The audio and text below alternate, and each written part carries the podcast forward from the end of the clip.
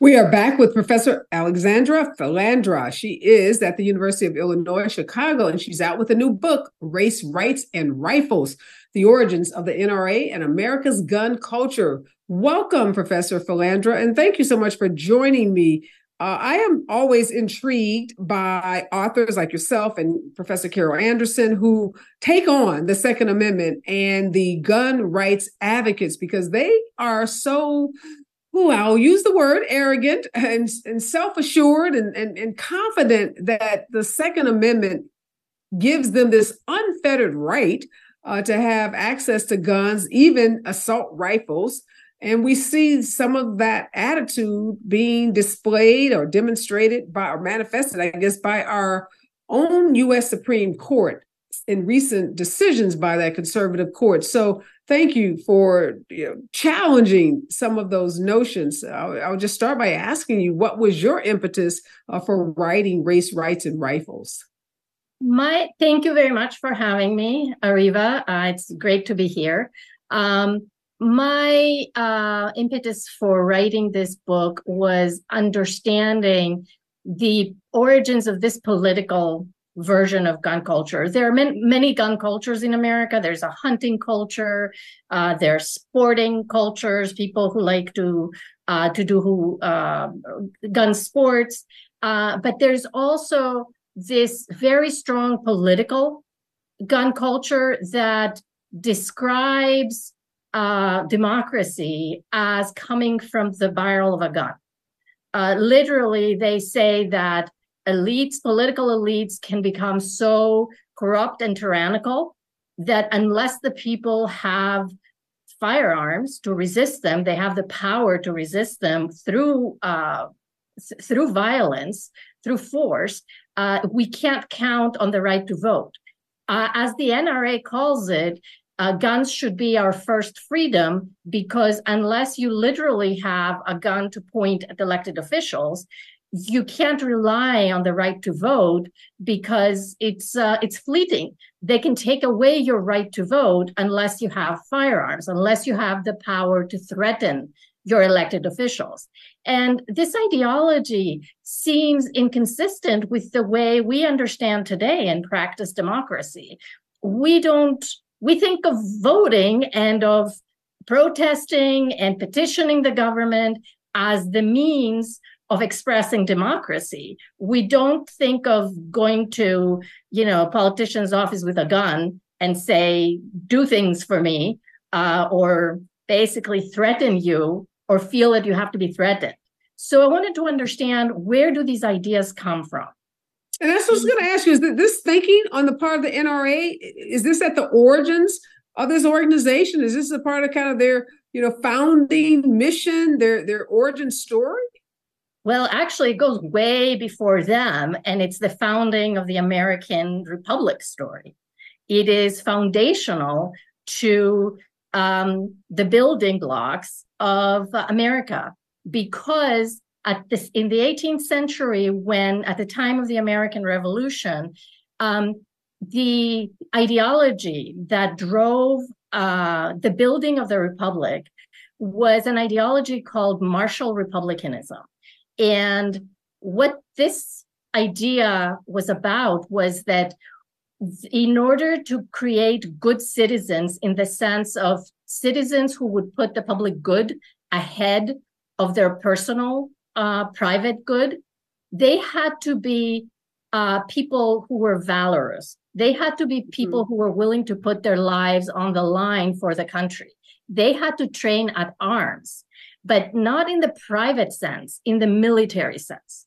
So mm. the citizens had to be good soldiers and they had to be uh, training, willing to train at arms uh, in order to be virtuous. And virtue was what was required to be able to recognize the public good and what was corrupt, what politicians were doing that was um, not consistent with the public good, and then vote in accordance with the public good. In the in the 18th century, um, militaries were formed in terms of individual soldiers uh, we didn't have the technology of the late 19th or the 20th century or the 21st right. century. So basically, um, the idea of uh, firearms was in the sense of building the militias of the states. And it was one of the first laws that the US uh, passed after the ratification of the Constitution was the Uniform Militia Act of, of 1792, which is often uh, referenced in, in, relation to these um, decisions. And what this uh, act says is that every white man in uh, of military age, 18 to I think 45 at the time, is required to uh, serve in the militia. So there was conscription, like it is in Europe in many countries today or in earlier times. All men had to be part of the state militia.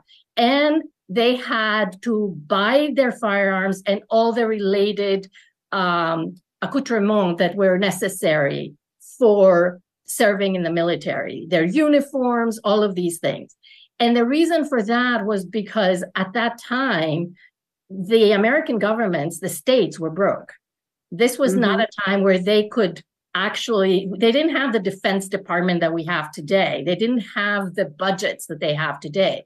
So essentially, they privatized the cost of creating a military on the cheap to the individual citizens. And they also put the requirements that you had to be enrolled in the militia to be able to vote. Several states in the early republic said, uh-uh, you have to be part of the mil- militia. You have to serve and you have to be ready to die for the country and be virtuous in order to be a part of the militia. And of course, at this time, this applied only to white men because the ideology of white supremacy was laid over this idea of martial republicanism. And that ideology basically said that African Americans, on one hand, um, could never be trusted with the public service, with the support supporting militarily the country because they were savages, because mm. they were um, enslaved and uh, chose basically the dependency of slavery over the death of freedom. They stayed enslaved, and that made them incapable of becoming uh, good soldiers and therefore good citizens. And when at that time, uh, Jefferson was looking at the revolution in Haiti, which was an African, a black revolution, uh, where the slaves took over the island and established the first um, black republic in um, in the world. He was seeing cannibals. He was not seeing um, revolutionaries like the founding fathers had been 15 years earlier. To him, the exact same impetus, the exact same act, but from Black people had a completely different meaning. And mm. and when it came to people who uh, rebelled against white authority within the United States as slaves, that was also savagery. It was never interpreted as an effort to become free. And basically, that meant that African Americans were excluded ideologically and practically from military service, and so were women at the same time. So, because- so, so what happens, Professor Filindra, when we see the enactment of you know civil rights legislation, uh, you know the end of slavery, the opening up of the military, the ability for African Americans to serve in the military. So we see these changes, uh, you know, pretty substantial changes as it relates to how African Americans go in this country from slavery uh, to you know this this period of uh, you know Reconstruction, then Jim Crowism, uh, you know the Civil Rights Movement. Does anything change about the underpinnings, this, this this white supremacy that you identify in the 1700s? Are there changes as we're seeing? you know, a recognition that African Americans are not subhuman. We're not second class citizens. That we are, you know, uh, equal uh, to our white counterparts. But that is that's not what happens because um, throughout, even though African Americans have fought in every American war, eh, they have fought up until Vietnam. They were kept always in positions of support. Uh, so even in the Civil War, you have um, this very moving speech by Frederick Douglass, where he says, if you wear the pin of the Union Army on your coat and you have the, the, the gun of the Union Army on your shoulder, nobody can deny you your manhood. Nobody can deny you your, your citizenship. Um, but even within the Union Army, they're not put really into battle, they're put into dig ditches. In the First World War, you see the same experience. You see W.E.B. Du Bois saying we have to close ranks because African Americans have to fight in Europe against authoritarianism because after that, surely our rights will be recognized as citizens because if we die for this country we we will it will we will show our equality. And it yet again doesn't work like that.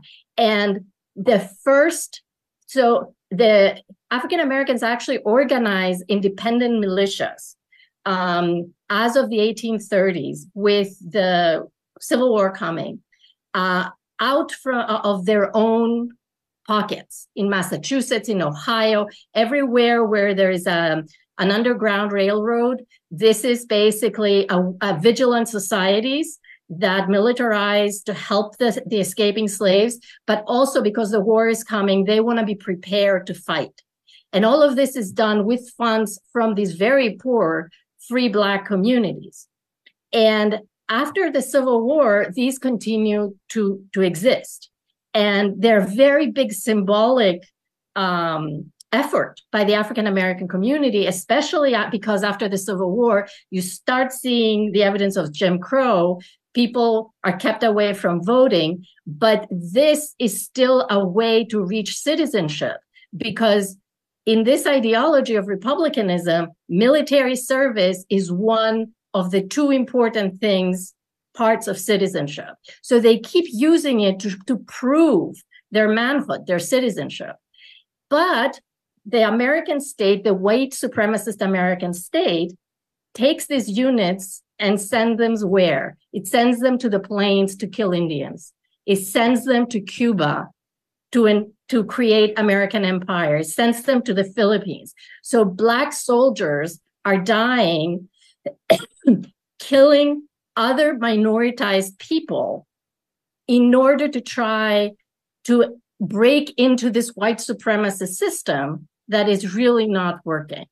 And then even in the in World War II, it took Randolph and attempts to basically threats to have a major march on Washington to order the integration of the military, but it wasn't. And I guess no, and I hear what you're saying, and obviously incredible history for all of us to to know and, and about the you know the the pervasive nature of white supremacy dating back as you said to the 1700 when we come forward i want to talk about today's military in particular where we have african american men serving at some of the highest levels uh, in the military very visible and some of the again the overt changes that have happened with respect to the military. How uh, do we how do you explain that in the book as it relates to uh, again this gun culture and the supporting of white supremacy when we come forward more in kbla talk 1580 you're listening to Areva Martin in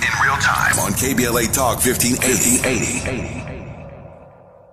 We are back, and in this hour, I'm talking with Professor Alexandra Filindra. She is a professor at the University of Illinois Chicago, and she's out with a new book. It's called Race, Rights, and Rifles The Origins of the NRA and America's Gun Culture. This book has been described as an eye opening examination of the ties between American gun culture and white male supremacy from the American Revolution to today.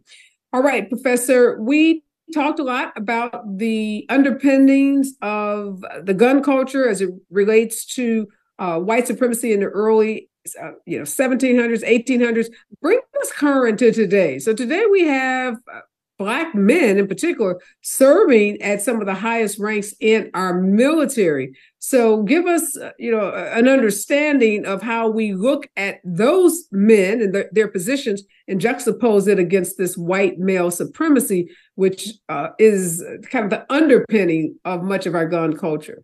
So yes, the military changed radically, especially in the 60s, both because of the demands of the of the Vietnam War, but because primarily because of the civil rights movement. The civil rights movement pushed very hard for racial integration in the military, and they got it in 1948. And over time, African Americans served in combat positions, which is the real, in quotes, um, soldier. That's the real thing that soldiers are supposed to do. Um, and uh, also rose in the ranks, especially in the army. Some of the elite forces, like the Marines, tend to still be a lot more white. But as this was happening, there was another actor organized at the social level and bringing in and maintaining um, white the, this idea of white supremacy, this idea of martial republicanism mixed in with white supremacy, and that's the NRA. And the NRA typically is thought of as a lobbying group for the gun lobby. But that's actually not what the NRA is or where it comes from. The NRA is an organize, a military organization that was established in, in 1860, in 1871, after the Civil War, by officers of the National Guard who basically believed that the National Guards were so under training in shooting that they were completely ineffective. Uh, there were lots of reports about the quality of soldiery in the Civil War. And before that, uh, the militia, the state militias, the National Guards were uh, in the 19th century were um, famous for being terrible. And these people wanted an organization that would work as a co- private contractor, essentially, with the, the state and federal governments to train the guards and the draft age population, both in shooting and in instilling this ideology of the good citizen soldier who's ready to fight and protect the country at arms. And they managed to get this amazing deal out of Teddy Roosevelt. Um, this is the time where this ideology is uh, reigning.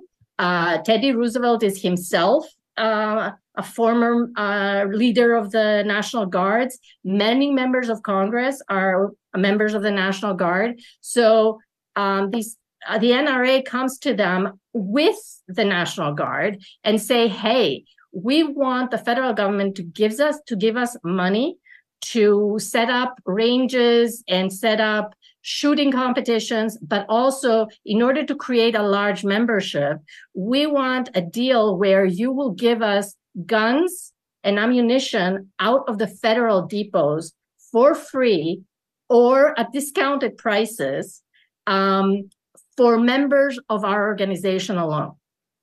And uh, that's what happens. They get this basically special deal where if you're a member of the NRA, you can go to the federal government and get free ammunition and discounted weapon, uh, yeah, uh, uh, weapons at discounted prices. And they build a large membership and they become responsible for training all these people. And it's not just training them in shooting, they're indoctrinating them in this ideology. And of course, this is a federated organization, and most of their members are white. It's very difficult. But, but what impact, I guess, Professor, you said they're more than a lobbying organization. I get that. But what impact are they having today? Like when we look at the NRA today, we know they've been weakened. We know they've had a lot of financial scandals. But, but where are they today? Their major influence is in having affected how people think about guns and gun ownership. Having brought this culture, this political gun culture that understands gun ownership as a political act, as a symbolic um, showing of signal of good citizenship and instilling it in a large proportion of the population. Among white Americans today, about uh, 40% think of uh, gun ownership as a sign of good citizenship. And mm. Also 56%. Does that break down, Professor, uh, along political lines like Republicans, Democrats, or just 40% of all white Americans? This is 40% overall. Yes, conservatives and Republicans are far more overrepresented in, in this. Um, and uh, also, of course, what we see is that people with negative views of outgroups, people who are have negative views of Black people, people who have negative views of immigrants, also uh, negative views of gender, sexism, tend to express these types of views. And they are far more likely to also own firearms they're also far more likely to believe 56% of all whites in 2023 said in the survey that we did that the federal government is so powerful that we need guns to protect ourselves from it. So it is this very um, fearful culture, culture that fears government and thinks of guns as the way to solve political problems. Um, and again, it skews Republican, it skews conservative, but it is a very large proportion of the white population that holds these ideas. And it goes beyond those who strongly identify with the NRA. So those are the core, but this has spread to a lot more people, a lot more families. And if you take along with that, that there are 400 million firearms in uh, civilian hands, but give or take. And right now, our best estimates, which are based again on surveys, so we don't have hard data on who has firearms and how many, but we, based on estimates, 77% of all gun owners today are white. Um, mm. That tells you that there is a huge difference. Uh, if you think that about a third of the total population or so has firearms. And of those, 77% are white. And you divide that by 400 million firearms, that's a lot of firearms on average per person. And we know from the surveys that 10 or more percent of people have hundreds of firearms. So mm. there is a very large concentration of firearms in, in the part of the population that is actually shrinking over time because the mm-hmm. white population is now 59% of the overall American population. And yet they represent 77% at least of gun owners. That in itself is worth thinking about and what the implications. Yeah, no, it, it's definitely worth thinking about. And when we come forward, I want to talk about how this these statistics that you just gave us, how do they impact what we see happening at the Supreme Court level uh, around uh, support for more access to guns? And does it ever, and does it suggest that we're ever going to get to what we all think of, or many of us think of as sensible gun legislation? Stay with us. KBLA Talk 1580.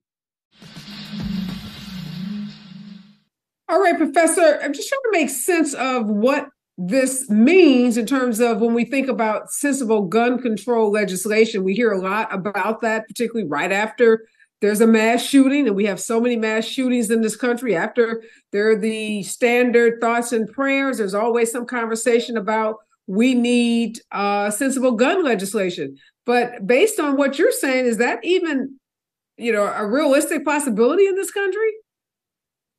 It is incredibly difficult because first this ideology was um, took the stamp of the Supreme Court in 2008 with Heller, where Justice Scalia tells us that the able bodied men of the nation have the right to organize in militias to fight against tyranny. So the political right to fight tyranny is now an official constitutional right of each individual of us, which in itself is incredibly problematic because A, why the able bodied men? And B, who decides and on what both what criteria, what's tyranny? So that's the one thing. Then we have the Bruen decision last year, which basically tied us to the history and tradition uh, interpretation, which basically says that unless there was a law that kind of resembles what we have today in 1791 or in 1868 when um, the Constitution was amended after the Civil War uh, during Reconstruction, then and they're at least a pattern of three and not in the West, um, then basically those laws are not constitutional. A problem that we have with that is like, well, in 1791 and in 1868, there were no airplanes. So what do you do about guns in planes? Um, there were not modern ways of living like we have today. There were no like national parks or local park the way we have them today. What do you do about trying to restrict gun ownership in uh, public spaces like that? Um, also, they had muskets and we have AR 15s. We don't have the same kind of technology anymore. Um, the result of that is that um, the Supreme Court is currently in the middle of the most insane uh, decision that I am sure as a lawyer you have more of an expert opinion than I do.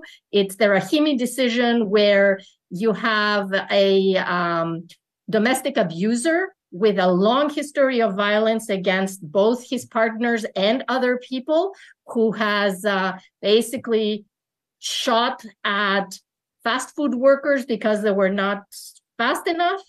Um, and because domestic abuse was not a crime in 1791, because actually the laws of the time made wives the property of their husbands, um, then red flag laws that allow states to take away guns from domestic abusers are null and void based on this history and tradition logic of the Bruen decision.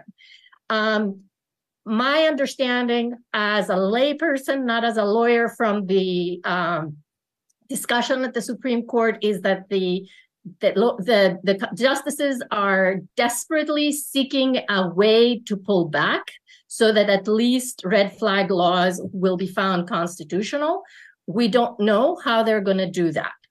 Um, yeah, because you're right. They put themselves in quite a bind with that New York gun decision, which seemingly opened the door and said unless it was around during the period in which we're talking about the uh, adoption of the Second Amendment, then it's we can't it can't be used to prevent people from having access to guns. So we can see if we go down that slippery slope, that would mean people with mental health issues should have access to guns. There just wouldn't be any limitations uh, and all of the laws and all of the efforts on the part of you know certain lawmakers, particularly those Democratic lawmakers in certain states like California, there would be no constitutional support for them restricting gun access.